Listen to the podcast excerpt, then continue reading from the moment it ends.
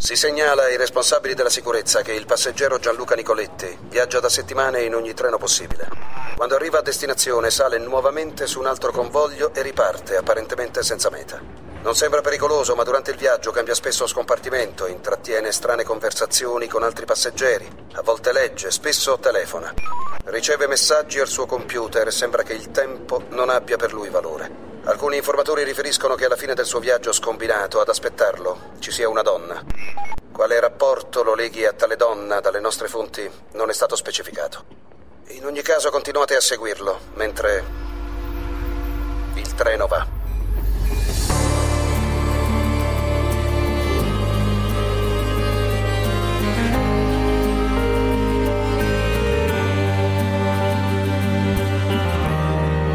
Il treno va perché c'è sempre una donna che aspetta dove terminano i binari. Un programma di Gianluca Nicoletti e Fabrizio Intonti.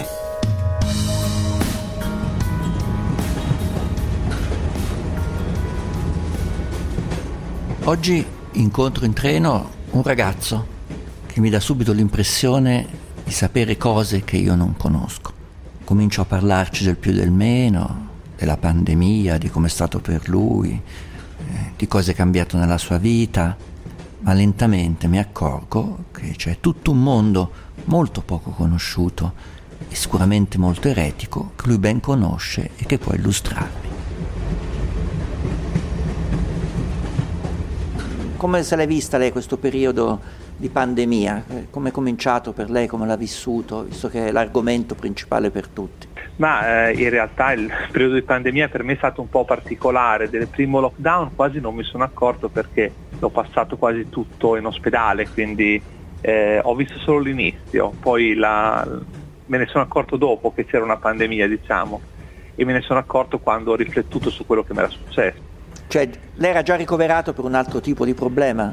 No, no, io non ero ricoverato. Io alla fine di febbraio dell'anno scorso praticamente stavo facendo dei controlli cardiologici, un po' di affanno, un po' di cose, quindi... Ma nella eh, norma, è normale. Nella norma, sì, però il cardiologo fa facciamo un esame in più, giusto per essere sicuri, giusto per avere eh, uno scrupolo in più e niente, mi prescrivo un esame da fare al, tra la fine di febbraio e l'inizio di marzo del 2020. La mattina che devo andare a fare l'esame praticamente mi chiamano insistentemente dall'ospedale. Io il telefono silenzioso, un po' vecchio, cosa vuole? Non ho sentito. Non ho sentito e non ho risposto e mi sono recato come dovevo dalla visita a fare la mia visita normale.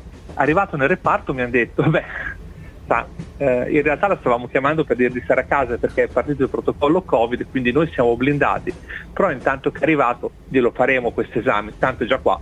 E mi fecero l'esame. Il giorno stesso partì per andare a Padova e poi a Venezia. Avevamo capito che la cosa si stava chiudendo volevamo sfruttare gli ultimi giorni, non forse ancora consci di quello che stava arrivando e andammo a fare un giro in questa Venezia vuota e, e, e fantastica perché eravamo praticamente 10 persone in giro per, per Venezia e ci fermavamo prima a Padova poi a Venezia. Poi tornando indietro io mi sarei dovuto comunque rifermare a Padova e mi telefonano dall'ospedale dicendo guardi lei dov'è? Faccio sono in treno a Padova fan, ma si ferma lì, faccio sì, devo fermarmi qui, no, no, guardi, lei venga direttamente qua e mi raccomando, non passi neanche da casa, venga direttamente in ospedale. E lì fu e iniziò tutto l'iter che poi mi portò a essere operato, perché quell'esame di fatto scoprì che avevo le coronarie completamente chiuse, quindi fui ricoverato, poi eh, provarono due volte a farmi un'angioplastica, non ci riuscirono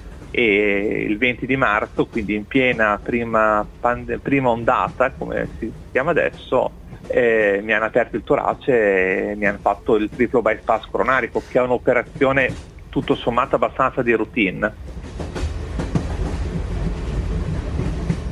Sì, però sai, in quel periodo non è proprio la cosa che uno si augura di fare.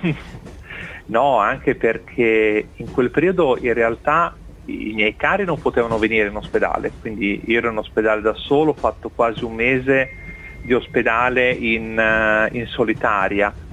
Mia madre a, a casa, eh, mio pa- mia madre e mio padre a casa terrorizzati nell'aspettare una, una, telefonata. La mia compagna principale che riceveva i bollettini medici dall'ospedale e li diffondeva come eh, bollettino, bollettino, medico ufficiale a tutto il, il, giro di persone che si stavano interessando eh, della mia situazione di salute. Anche perché penso che nel periodo il resto del mondo si doveva già gestire il proprio problema personale, il primo i primi problemi, la consapevolezza di questa epidemia, qualcosa che oggi sembra quasi normale, familiare, ma allora era l'evento del momento, lo vediamo tutti come un evento eccezionale, tanto finirà, usciremo tutti migliori, sarà roba di un'altra settimana e finirà, tu pensa un po'. Ecco, tu come l'hai vissuto tutto questo passaggio, questo apri e chiudi? È cambiata la tua vita, le tue relazioni, le tue storie, la, la tua maniera di gestirti il tempo libero? Dopo un'operazione del genere c'è un, un rebound emotivo che non è indifferente. Ti accorgi che devi vivere solo quando sei andata a un passo dalla morte eh, e un'operazione del genere ti porta a un passo della morte. La vita è un attimo perderla e il, il contatore si ferma, arriva a zero molto velocemente anche in maniera improvvisa, eh, quindi tutto un, nell'arco di un mese. Poi ovviamente c'è un discorso delle relazioni, delle relazioni umane, eh, che, queste, che sono profondamente mutate e che muteranno poi anche al finire di questa pandemia. Per quanto mi riguarda erano già particolari prima, eh, molto più incentivate diciamo, al contatto eh, e, e, allo scambio rispetto magari a una persona comune, eh, la mancanza del contatto forse è stata la cosa a cui meno mi sono abituato. La pandemia ha accelerato questo processo di distanziamento eh, tattile delle persone. Queste comunità, comunità di cui faccio parte poi proponiamo anche, abbiamo fatto anche tante iniziative come per esempio le coccolerie o gli abbracci gratis. I want you by my side so that I never feel alone again. They've always been so kind, but now they've brought you away from me. I hope they didn't get your mind. Your heart is too strong anyway. We need to fetch back the time have stolen from us.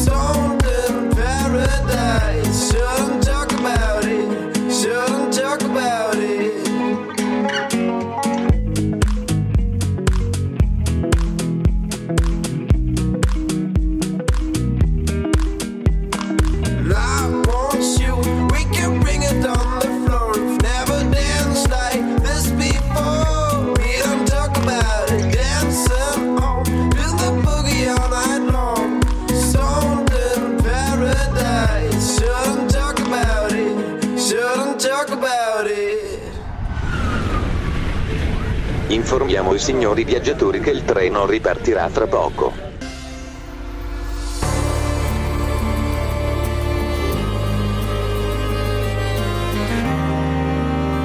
Il treno va. I viaggiatori in ascolto, interessati a fare una chiacchierata sul nostro treno o a sottoporre una vicenda personale, sono pregati di scrivere all'indirizzo mail il treno va chiocciolaradio24.it.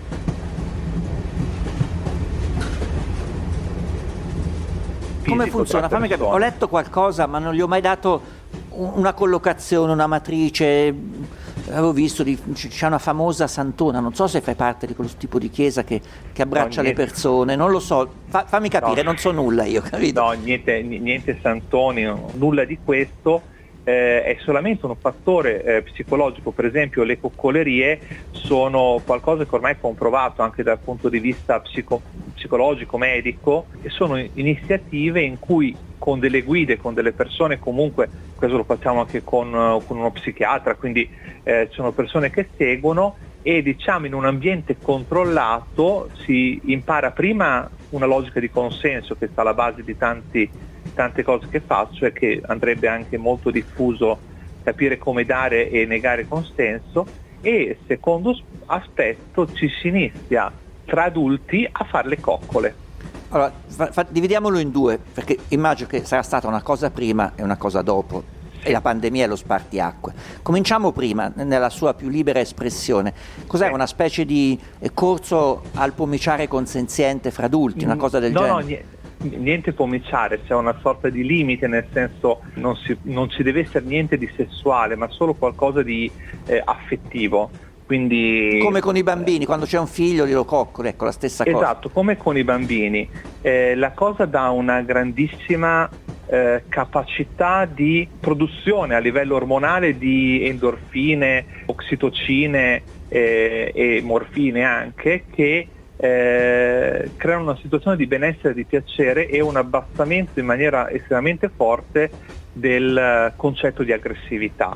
Eh, ed è soprattutto un tocco consapevole. un Ma questo si fa tocco- con persone che frequenti o il bello è proprio farlo con gente che non conosci? Questo, sia con persone che, che frequento sia con assoluti sconosciuti. cioè, coccolare una persona che ci sta insieme da 30 anni, sai, sì, bello, però, Beh, però, déjà vu eh, abbastanza, diciamo? Sì, sì, certo. No, no, ma è, è assolutamente una pratica. Poi quella pratica lì io la faccio sempre all'interno di una comunità, forse dicevo prima, un po' più vasta, che è quella poliamorosa, che è una, eh, un'altra componente ancora. Non che le due cose si sovrappongano, però diciamo si toccano. Ma l'una è il training quantomeno- per quell'altra, cioè si comincia con la coccoleria, poi si No. può passare, non- come funziona? Mm. No, no, io conosco persone che fanno coccolerie che non sono poliamorose e persone che sono poliamorose che non fanno coccolerie. Io non voglio quindi- perdere tempo in coccole, ecco.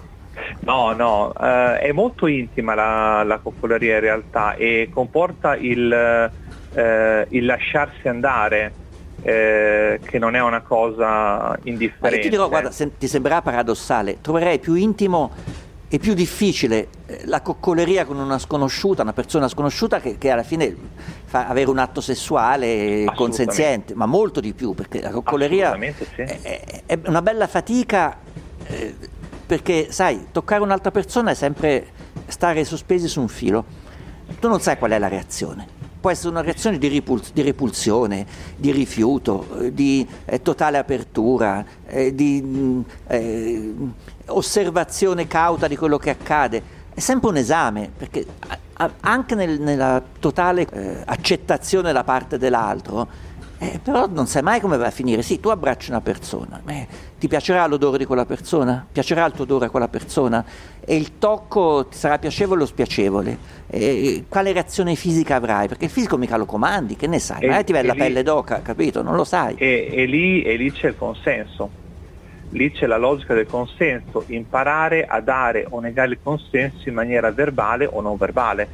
Cioè si E può dire anche a un certo punto in eh, setting di coccoleria, cioè guarda, eh, mi stai tanto simpatico, simpatica, però proprio non ce la faccio a coccolarti. Può succedere questo, che questa Assolutamente, sarebbe la sì, piena libertà, capito? come di solito almeno dove vengono fatti in maniera, in maniera seria ovviamente, eh, dove vengono fatti in maniera seria c'è sempre una stanza, ci sono due stanze, una in cui si- ci si fa le coccole e una diciamo di decompressione dove non so si beve una cosa, eh, si mangia una fetta di torta, eh, si fanno due chiacchiere, eh, in maniera che una persona nel momento in cui non ne si trovi a disagio oppure eh, non ne voglia più, semplicemente si sia stancato quel giorno lì di, di farlo, eh, si stacca e va nell'altra Ma parte. quanto dura una senza- coccolata? C'è un tempo medio?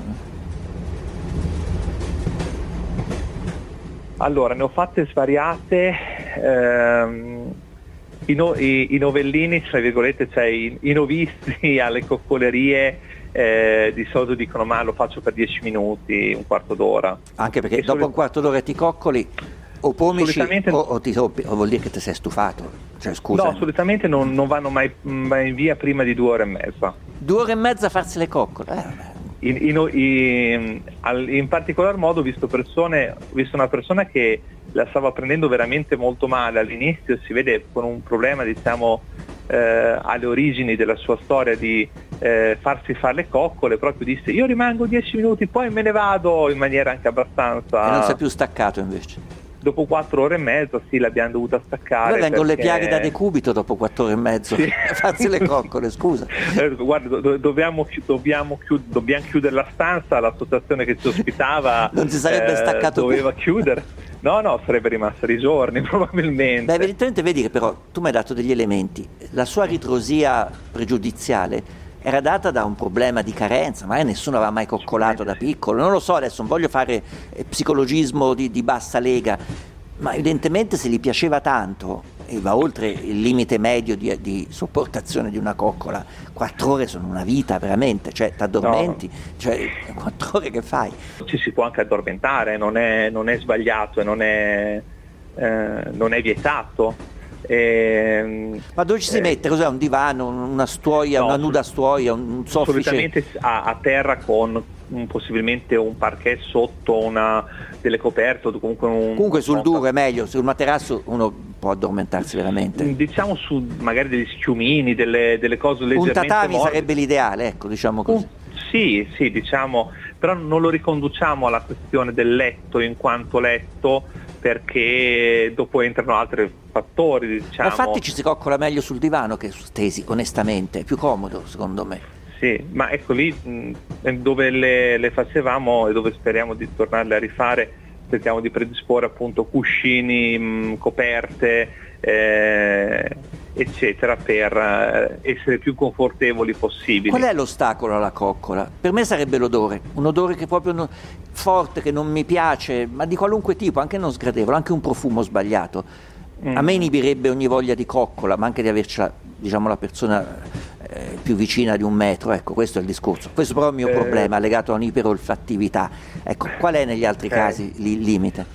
E il limite, secondo me, fondamentale è quella del- dell'essere, eh, del permettere a una persona di dare affettività e di, eh, e di dare noi affettività a una persona, quindi consentire l'accesso al nostro corpo, ovviamente escluse le parti, le parti intime, ehm, dare accesso al nostro corpo e permettere all'altra persona di dare accesso al nostro. È dare questa porta aperta che è una porta sensoriale, eh, ma è anche una porta emotiva. Eh, ho visto persone durante le coccolerie mettersi a piangere o mettersi a ridere. Eh beh, questo può, può essere un momento forte, mi rendo conto, emotivamente è forte. Però adesso facciamo un'asi. Allora, l'accesso al proprio corpo e eh, osare di cercare, chiedere, proporre, fare immaginare il desiderio di avere via d'accesso al corpo altrui passa attraverso ritualità sociali. Allora, eh, per eh, darsi un bacio o abbracciarsi bisogna frequentarsi, andare a cena fuori, parlare delle peggiori cazzate per ore, raccontare la propria vita, sì. raccontare la propria fanciullezza macilenta, eh, alludere al proprio bisogno affettivo. Dopo tutta questa ritualità una persona ti permette di scambiarti un bacio, fare una pomiciata andare a letto a seconda diciamo, de- del suo livello di disponibilità. Certo. È, è difficile però avere di fronte a uno sconosciuto dire senti, visto che ci fa bene a tutti e due, a naso, a me andrebbe, eh, ci facciamo due coccole. Se dici questo eh, rischi una denuncia, giustamente, eh, perché è così, vista così è una molestia. Non è possibile no, secondo te ristabilire un codice nuovo di comportamenti sociali per cui, che ne so, uno ha un distintivo, dice io sono un coccolatore coccolando, se ti va fino a qui ci arrivo. Ci avete mai allora, pensato? per, per esempio le associazioni che fanno gli abbracci gratis, ce ne sono svariati in giro per l'Italia, ehm, in piazza semplicemente hanno un cartello addosso dicendo se vuoi io ti abbraccio, allargano le braccia ed è l'altra persona che decide se farsi abbracciare o meno, può andare via. Il chiedere non è una, una molestia a prescindere se il chiedere è fatto in maniera eh, corretta. Come move in with me in the house by the river. Let's make love a day. Let's stay up all night. Let's fall asleep in the morning light. Come move in with me. There is no better place in the whole damn world. Yeah, I will be the one to light up your days, and you will be the only one I want to love.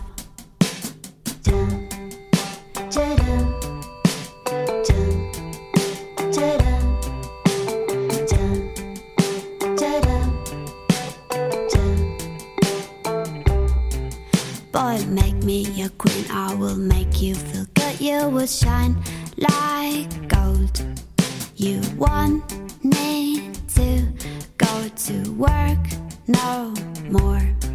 And I'll be blindly trusting you because Because I'm not the only one that you desire And I want to you no harm I want to you no harm I'll make all your wishes come real true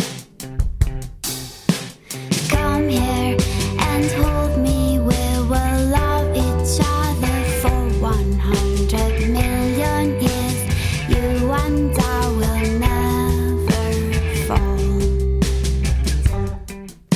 Ta-da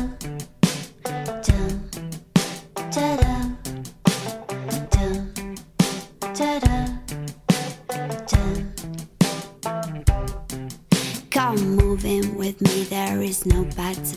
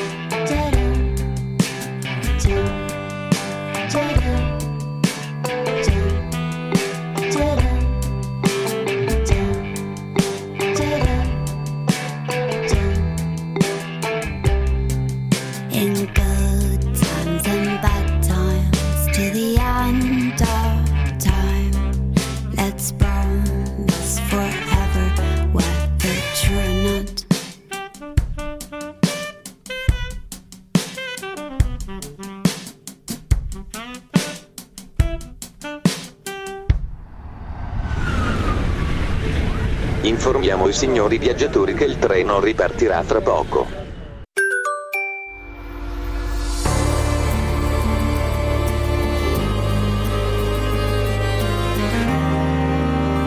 Il treno va. Si ricorda ai signori passeggeri di non lasciare incustoditi i propri bagagli durante il viaggio. Sì, deve essere Eh. fatto secondo un codice, perché se io vado per strada, eh, la prima persona che vedo che mi piace allargo le braccia e qua abbracciami, questa rullare, scappa via o chiama, chiama giustamente la Sì, polizia. sì, sì, no, assolutamente. Perché è una Poi, molestia, eh, è un'imposizione, deve essere un setting, in cui, un cerchio in cui si entra già segnalando la propria disponibilità, secondo me. Inf- Infatti, come dico, quando si fanno le coccolerie eh, si vengono fatte in maniera seria, possibilmente si cerca sempre di avere un terapeuta, una terapeuta che, o anche più di uno presente nel, in- nel momento o comunque delle persone addestrate eh, da altri a fare questo tipo di attività che possono guidare, che da una parte devono gestire magari i casi di eh, eccessi di emotività o momenti di disagio di una persona, ma dall'altra parte devono anche evitare che, eh, devono anche evitare che il... eh, Che qualcuno si attizzi troppo, diciamo la verità. Esatto, sì, stavo cercando Eh, le parole giuste. Eh, ma, ma- beh, scusa, sì. ragiona. Se ti piace proprio tanto, ora, il Signore quattro ore si è beato, si è addormentato, qualcun altro può anche risvegliarsi dei desideri che eh, giustamente la coccola Eh no, a un certo punto, perché siamo esseri limite- umani, eh, ti viene voglia di approfondirla. Eh, anche un bacio, certo, ti viene voglia di dare un bacio. Ma infatti il limite è il bacio, se ti viene da, come si dice, se ti viene da limonare vai nell'altra stanza e rilassati un attimo. Ah, c'è un secondo livello, c'è una specie di purgatorio in cui è possibile... No, la- la- quella stanza che dicevo prima che è una stanza di decompressione, ma le voglio fare no- notare una cosa. Il, um, eh, la cosa è molto più difficile per gli uomini che per le donne. Ah, figuriamoci, sono convinti. Su questo le do ragione subito, chiaro. Perché le ragazze, cioè. le ragazze a scuola, per esempio, o, nel- o anche le donne, nella loro eh, vita normale, tendono a coccolarsi. Non è sano vedere ragazze abbracciate in giro. Eh, se noi invece vediamo due ragazzi abbracciati in giro, pensiamo subito che sia una coppia. Assolutamente, sessuale. certo, è così, c'è, c'è questo Ok. pregiudizio. Cos- cosa molto strana perché eh, essendomi recato più volte a fare eh, viaggi, cose nei, nei paesi arabi, per esempio in, in Tunisia e Marocco è molto facile vedere ragazzi che vanno in giro mano nella mano perché per loro è normale. Ma tu pensi, io guarda, ero ragazzino, feci quei primi viaggi che si fanno ai tempi del liceo, non ricordo, primi anni di università, quindi figurati, sto parlando di millenni fa. Andammo a Istanbul con dei compagni, era giorno- la maturità, quindi che sarà stato? Boh, 74, 75. E vedevamo i militari in libera uscita, uscire dalle caserme tenendosi per mano. Per noi poveri rozzi arcaici ragazzi perugini ci sembrava una cosa fuori del mondo, però era normale, uscivano dalla caserma tenendosi per mano, i militari, che ci sembrava l'antitesi di ogni nostro pregiudizio possibile.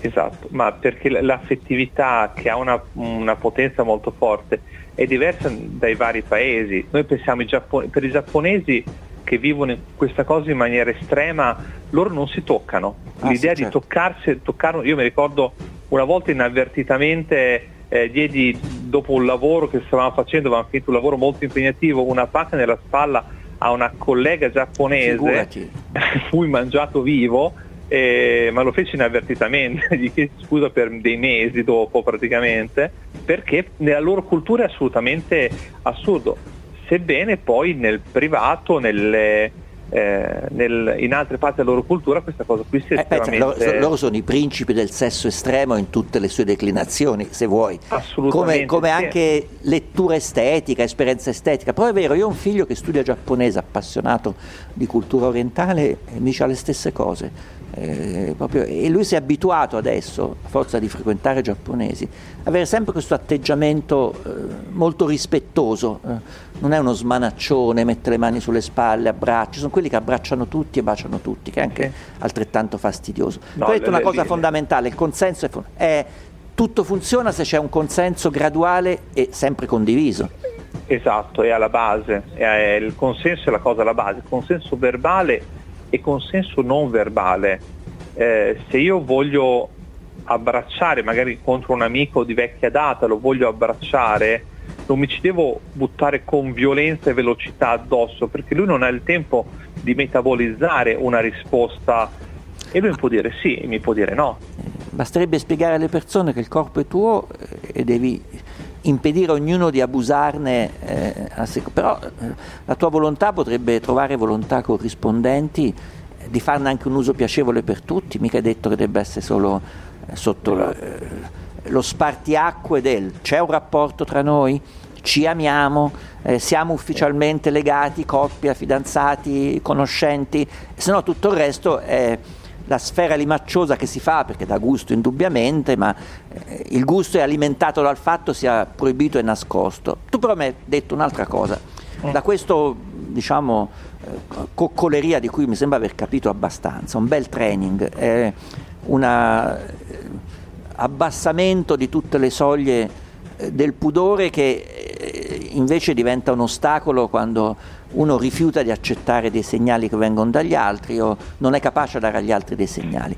Il poliamore, il poliamore è un passo bello, decisivo, anche rispetto a quello che hai detto, figurati, oggi già la coccoleria viene guardata con sospetto, pensa al poliamore che distrugge tutti, tutti gli schemi, eh, tutti, i, tutti, i presupposti eh, per cui la società si tiene in piedi. In parte ad alcune persone fa paura perché fa cadere tanti veli di ipocrisia, nel senso che mh, il poliamore è un termine molto commerciale no? che è uscito anche eh, negli ultimi anni, mentre forse un, un, termine migliore sarebbe non monogamie etiche, so che è meno commerciale ma forse definisce meglio, in cui il, il fulcro è nell'ultima parola, etiche, che per chi vede il poliamore dall'esterno dice ma cosa c'è di etico in tutto questo? Eh, in realtà no, l'etica è proprio la cosa alla base. Cioè fammi capire, eh. senza bisogno di avere un lasciapassare, un passaporto per superare una frontiera, frontiere aperti, è lo Schengen delle, delle relazioni fra le persone. Mm, Se eh, l'ho capita sì. così, io non lo so. Sì e no, nel senso anche lì la base è comunque il consenso, quindi ogni rapporto che c'è tra una coppia poliamorosa eh, che si relaziona con un'altra persona, una, una triade piuttosto che eh, una catena o una, una cosiddetta polecola che sono le, le, famiglie poliamorose, si basa prima cosa sul consenso, quindi sul consenso di tutte le parti che devono essere a conoscenza di tutto quello che avviene e lo devono accettare cioè lo devono accettare, lo possono accettare o non lo possono accettare. Eh, però tu saprai bene, visto che, è un tema tuo, che Jacques Attali questa cosa ne parla da vent'anni come una soluzione a una società che diventa più complessa di cui la famiglia eh, strutturata in maniera tradizionale non è più un sistema economicamente funzionale, non può più funzionare, non possiamo più permetterci eh, di avere una famiglia tradizionale. Quindi lui il poliamore lo vede più come una sorta di eh, nuova organizzazione della società anche Ma... per stare meglio. Certo, lui è un economista, la vede in altro modo eh. i discorsi, però Ma... in qualche maniera si procede attraverso vari approcci a un, una soluzione comune. Il sistema è in crisi, va cambiato. Ma, ma, ma Nicoletti, quando mai ha funzionato il sistema monogamico? Ah, beh, cioè, cioè, forzatamente è stato inquadrato in, un, in, una catena che lo facesse funzionare. Se lo rompi solo, solo... Dio ti fulmina, lo Stato ti punisce, oppure eh, eh, vieni punito dal dis- disdoro sociale. Non ha mai funzionato. Certo allora, funzionato. Pre- premettendo che eh, non ho assolutamente niente contro le persone monogamiche, in realtà ci sono vari studi che dicono che ci siano circa un 50% eh, di non monogami e un 50% di monogami, quindi più o meno sarebbe metà e metà la società. Eh, detto ciò, anche a livello tradizionale non ci sono monogami, cioè um, a livello tradizionale, eh, nella cosiddetta famiglia tradizionale, anche adesso per i credenti ovviamente famiglia, nelle, nei testi biblici non ci sono famiglie monogame. Nella certo, Bibbia è una struttura, una struttura relativamente moderna, ma figuriamoci. Mm, eh, anzi come la intendiamo adesso è, è, modernissima, erano meno monogami i nostri nonni che tranquillamente era tollerato che andassero al casino, scusami, e, o, o, l'amante sì. faccia parte del bagaglio che ogni brava moglie doveva sopportare. Quello, sì, guardi, le, le, racconto un fatto della, del nostro territorio, da noi c'era un fenomeno che si chiamavano gli stioni. Eh certo. Sì. Eh, non so se... A Napoli chiamano, pre... sono le comarelle, è la stessa cosa. eh, erano, da, da, noi erano i fratelli non sposati del fattore eh, certo. Eh, che la Sdora, che era la, la moglie del fattore nella società eh, romagnola di agraria, eh, gli veniva chiesto di non sposarsi. Perché? Perché questo avrebbe comportato la divisione delle terre, cioè la divisione del patrimonio e sarebbero stati tutti poveri. Ovviamente la Sdora sapeva perfettamente che quando si sposava il fattore gli Sioni sarebbero andati a battere, a battere cassa.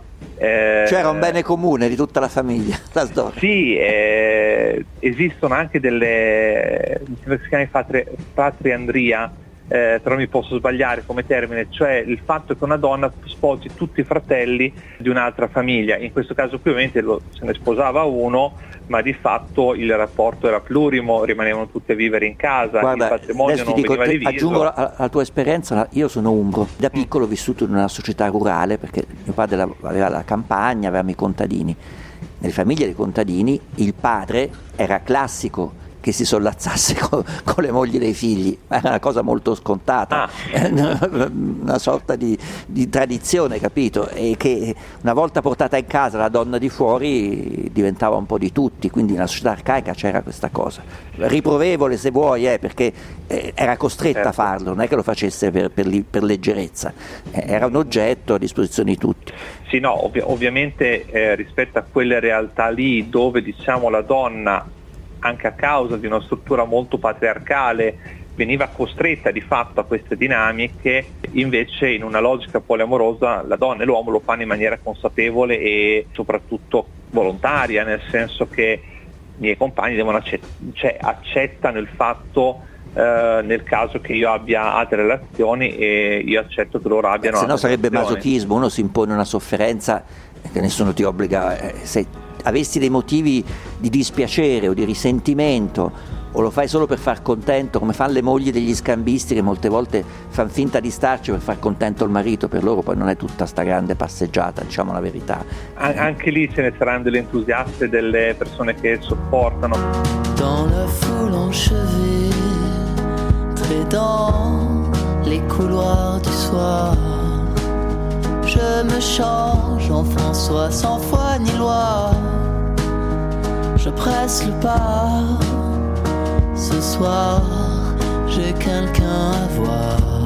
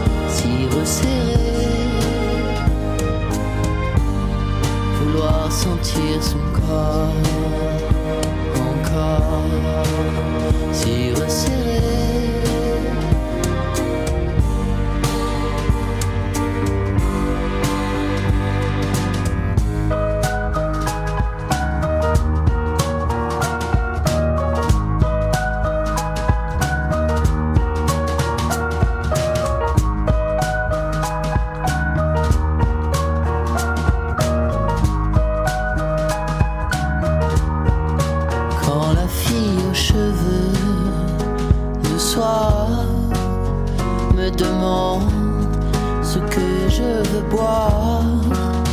Je laisse couler, j'aime voir tout se renverser.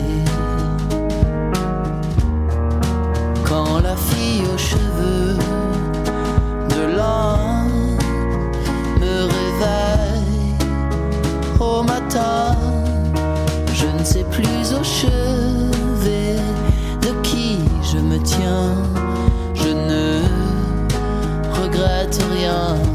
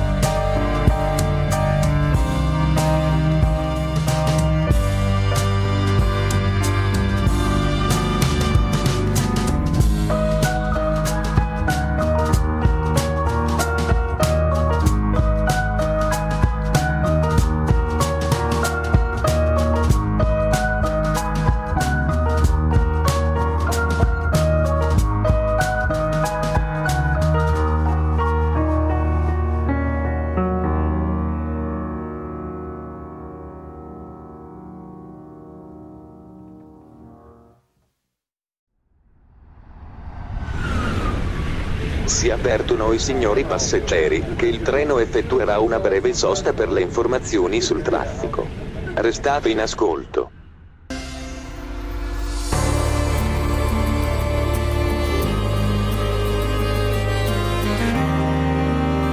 Il treno va. Si pregano i signori passeggeri di abbassare la suoneria del cellulare per non recare disturbo agli altri viaggiatori. In realtà un minimo di tolleranza ovviamente in unione ci vuole perché sennò eh, però non, non ci dobbiamo costringere a modificare noi stessi per stare con un'altra persona. Stiamo con un'altra persona per quello che è senza modificare né l'altra persona né noi stessi. Eh, lo so, però, Eh, non, non ha senso. Lei capisce che a parole è, è una bella filosofia, quando poi ragioniamo con la nostra percezione emotività che è plasmata su una tradizione sociale, per molte voglia dire sì, il poliamore, bisogna capire, il poliamore sei disposto eh, ad importare il poliamore parimenti distribuito, perché molte volte uno dice sì, io faccio quello che voglio, ma l'altro deve rimanermi fedele. Io lo faccio perché per me è una passeggiata e bere un bicchiere d'acqua. Son- possiamo farci mille scuse, capito, rispetto a quello. È proprio un paradigma che cambia completamente. Entri in un circolo eh, in cui tutti sono d'accordo, perché sennò eh, si creano de- delle, delle sofferenze, le microsofferenze poi diventano delle voragini. Immagino, eh, non, non ho esperienza di questo, se no te lo direi sinceramente. Sì, sì, no, ma mh, io appunto quella volta lì che stavo tornando da, da- da Venezia, che sono dovuto andare in ospedale d'urgenza, ero, ero fermato prima a Padova per incontrare un gruppo eh, di persone eh, poliamorose dove abbiamo, perché poi le persone pensano che dentro il mondo poliamoroso succedono cose eh, orgiastiche, no, ci siamo visti, abbiamo fatto le chiacchiere e ci siamo mangiati una pizza, niente di... Niente Sì, ecco, di diciamo che se posso dirti, estremo. il pregiudizio che tende a, a depotenziare questa sperimentazione sociale di- è associarvi proprio agli scambisti, ai promiscui, a No, quelli che... ecco, non- Spiega la differenza, perché sennò è facile entrare in, questo, È- in, questo- è in questa Allora- scivolosa materia di pregiudizio. le, le coppie aperte e gli scambisti con cui assolutamente non ho, ehm, cioè non ho niente in contrario che loro lo facciano se è la cosa che desiderano, si legittimano a vicenda nell'avere rapporti sessuali con altri partner, mentre nel poliamore si parla di relazioni, vere e proprie relazioni, quindi con tutto quello che comporta eh, impegno, progetti futuri, eh, dall'organizzazione delle ferie si fino a prendere casa assieme con eh, due o più persone. Ma non è faticosissimo, esistono- tu pensa, devi rendere conto eh, ad altre due o tre persone di quello che fai, dove fai le vacanze, del tuo tempo libero. Eh, Già con uno è complicato, eh, uno ha voglia di star solo molte volte e c'è qualcuno con cui devi comunque condividere il tuo tempo. Mi verrebbero un po' onestamente i brividi a pensare di doverlo fare con due o tre persone. In realtà guardi, eh, quando sono stato in ospedale, eh, le due vicende si intrecciano ovviamente, io ho sentito un abbraccio veramente molto forte di quella comunità. Le persone che mi, mi telefonavano, che si interessavano, le mie compagne che telefonavano alla mia compagna principale per sentire come stavo e lei rispondeva di bollettini Ah, quindi medici. c'è una gerarchia però, hai detto compagna principale, cioè il in favorito o la favorita c'è sempre. In quel, in quel momento lì c'era, sì. In quel momento lì c'era. Anche lì il poliamore si distingue tra gerarchico e non gerarchico e poi c'è l'anarchia relazionale che è un'altra questione ancora. È un ginepraio abbastanza. Eh no, è una materia da studiare, di poi è una termini, materia da studiare, è giustamente da studiare perché Anche perché un pochino, secondo me, sta iniziando adesso la strada della comunità poliamorosa che è stata poi la strada stata molto prima dei movimenti LGBT, perché sono modelli familiari diversi e bisognerà progressivamente anche riconoscere cose diverse. Faccio un esempio, adesso non ho una famiglia con dei figli, però eh, conosco famiglie con dei figli poliamorose, e, eh, ma sta anche nelle famiglie allargate. Sentendo quello che mi dice, dinamiche. se lei mi consente, Sì. sto pensando, immaginando che la vera eresia adesso siete voi, perché ormai per quanto ci sia una forte reazione, atteggiamenti retrogradi, eh, bestiali, animaleschi, incivili nei confronti anche delle coppie omosessuali, il tema in sé sdoganato, sappiamo tutti che esistono, sappiamo tutti che sono felici, sappiamo tutti che potrebbe accadere a chiunque di avercela in famiglia, fine. Poi se c'è una parte retrograda che considera ancora che siano frutto del demonio, però è, abbastanza isolata nel suo pensarlo. Eh, ma sul poliamore non son mica, la società mica è pronta. La vera eresia è proprio questa, è dire guarda non c'è niente, no, non, non, può invocare anche un, presu, un presunto e, e irreale eh, principio di natura. Questa gente che si vuol bene, si vuol bene in gruppo, eh, uno vuol bene una persona, anche un'altra, anche un'altra, volere bene, in cui l'aspetto dell'accoppiamento no, mi sembra molto Nico, secondario sinceramente. Nicoletti usiamo una parola un pochino più forte, amare. E amare sì, mm, eh, sull'amore sono sempre molto scettico perché è un termine talmente ambiguo in sé che ognuno dà la, no. l'accezione Am- che vuole. Per me già voler bene considero quasi il massimo possibile. Però questa è la mia visione personale. Eh. Amare, sì, hai ragione, usa amare se per te ha un senso. Non me un po' meno perché è un po' inflazionato. Ma a- amare non nel senso di innamoramento, non sì. quell'innamoramento. Avere a cuore una persona, avere a cuore avere la vita di una persona. persona. Ecco, questo sì, è importante. assolutamente. Questo è... E io penso che però tu puoi dire, beh, ma allora non puoi avere tanti amici o tante amiche. Eh, la differenza è che però hai anche un'intimità, che è il passaggio fondamentale, perché con gli amici non c'hai intimità. Con la ma persona... Non è, non sì. è detto. Vabbè, li chiamano trombamici però, in altro... sì. vedi, già, già è inflazionato il termine. Qua mi sembra capito, proprio bisogna entrare in una mentalità diversa, in cui eh, bisogna fare tabula rasa di tutto il pregiudizio che abbiamo, entrare in un modo di pensare diverso, o mi sbaglio? Sì, guardi, le faccio, le faccio, un, esempio. Io ho conosciuto, quando ero piccolo, dove abitavo, c'erano queste quattro persone che erano eh, lui, lei, moglie e marito, l'amante della moglie e l'amante del marito e giravano sempre in quattro. Figurati, figurati dietro di loro che strascico di voci. Lo sapevano tutti, eh beh, cioè, certo. era, era, era, di dominio pubblico la cosa. E eh, se non sbaglio, quando il marito stette male, poi eh, veniva a mancare, la moglie e l'amante si davano il cambio in ospedale per fargli assistenza. Eh beh, è un esempio di protopoliamore, eh, sicuramente. Sì, ma mm, ce ne sono tantissime di, di, storie. Il forte legame, il tessuto legame reticolare che si crea all'interno di una società eh, o di gruppi poliamorosi è veramente molto molto forte, non si è mai da soli. Senti una cosa, eh, poi, poi, ci salutiamo che io sto quasi sì. alla stazione d'arrivo. Secondo lei questo tessuto è sempre esistito e adesso date una connotazione, un nome e codificate qualcosa che è sempre esistito. Nella società nascosto, mi metti come l'omosessualità è stata sempre nascosta. Eh, erano coppie di amici e coppie di amiche. Oggi si può dire sono coppie di persone che si amavano, allora non si poteva dire, sono due amiche, è l'amica del cuore o l'amico del cuore, non si diceva o si, o si mormorava.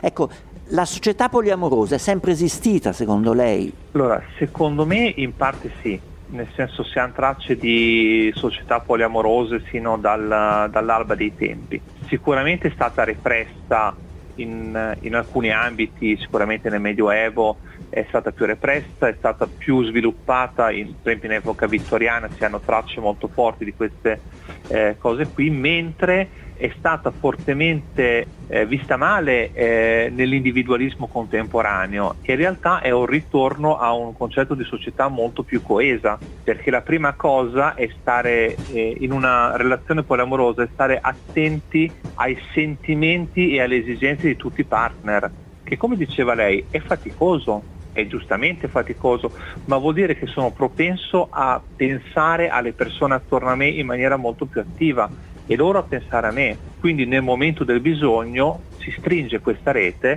e si, si ha una società veramente molto più unita. Poi è il mio pensiero sul poliamore, ogni tanto si dice che esiste un poliamore per ogni poliamoroso in circolazione, però eh, è il mio pensiero. Diciamo che almeno qualcuno ha coraggio di proporre, proporre schemi un po' differenti rispetto alla norma. Questo è sempre materia di grande interesse, grande attenzione e anche grande ottimismo. Una società che cambia è una società che ha qualche speranza di sopravvivere. Una società che rimane ancorata dai pregiudizi, una società che alla fine è, dedica- è destinata a essere asfittica, a, a, morire nel suo voler mantenere un culto che non ha più nessun, nessun santo protettore. Eh, questo mi, mi, ho trovato interessante, eh, la ringrazio della chiacchierata e dei motivi di riflessione. Intanto buon viaggio e chissà Grazie. che in qualche altra stazione nelle sue transumanze poliamorose non ci rincontriamo. Buon viaggio, no? buon viaggio, buon viaggio a presto. Ho fatto scalo a grado la domenica di Pasqua. Gesù per le strade correva andando a messa. L'aria carica d'incenso alle pareti le stazioni del Calvario. Gente fintamente assorta che aspettava la redenzione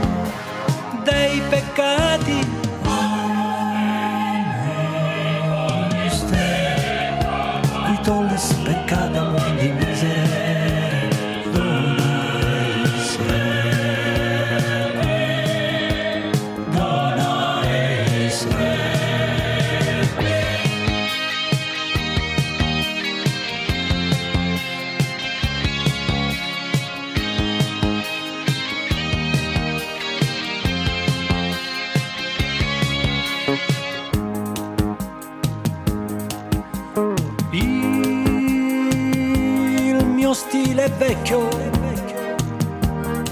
come la casa di Tiziano, a pieve di cadore. Nel mio sangue non c'è acqua, ma fiele che ti potrà guarire. Ci si illumina d'immenso, mostrando un poco la lingua al prete che dall'ostia ci si sente in paradiso cantando dei salmi un poco stonati.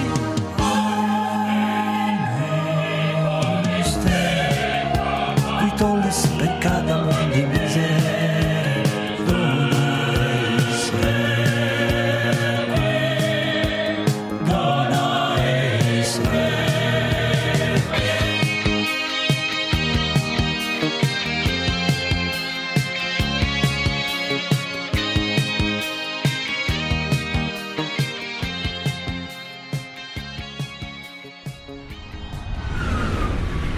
Si ricorda che è attivo il servizio di prenotazione via mail all'indirizzo il treno va chiocciolaradio24.it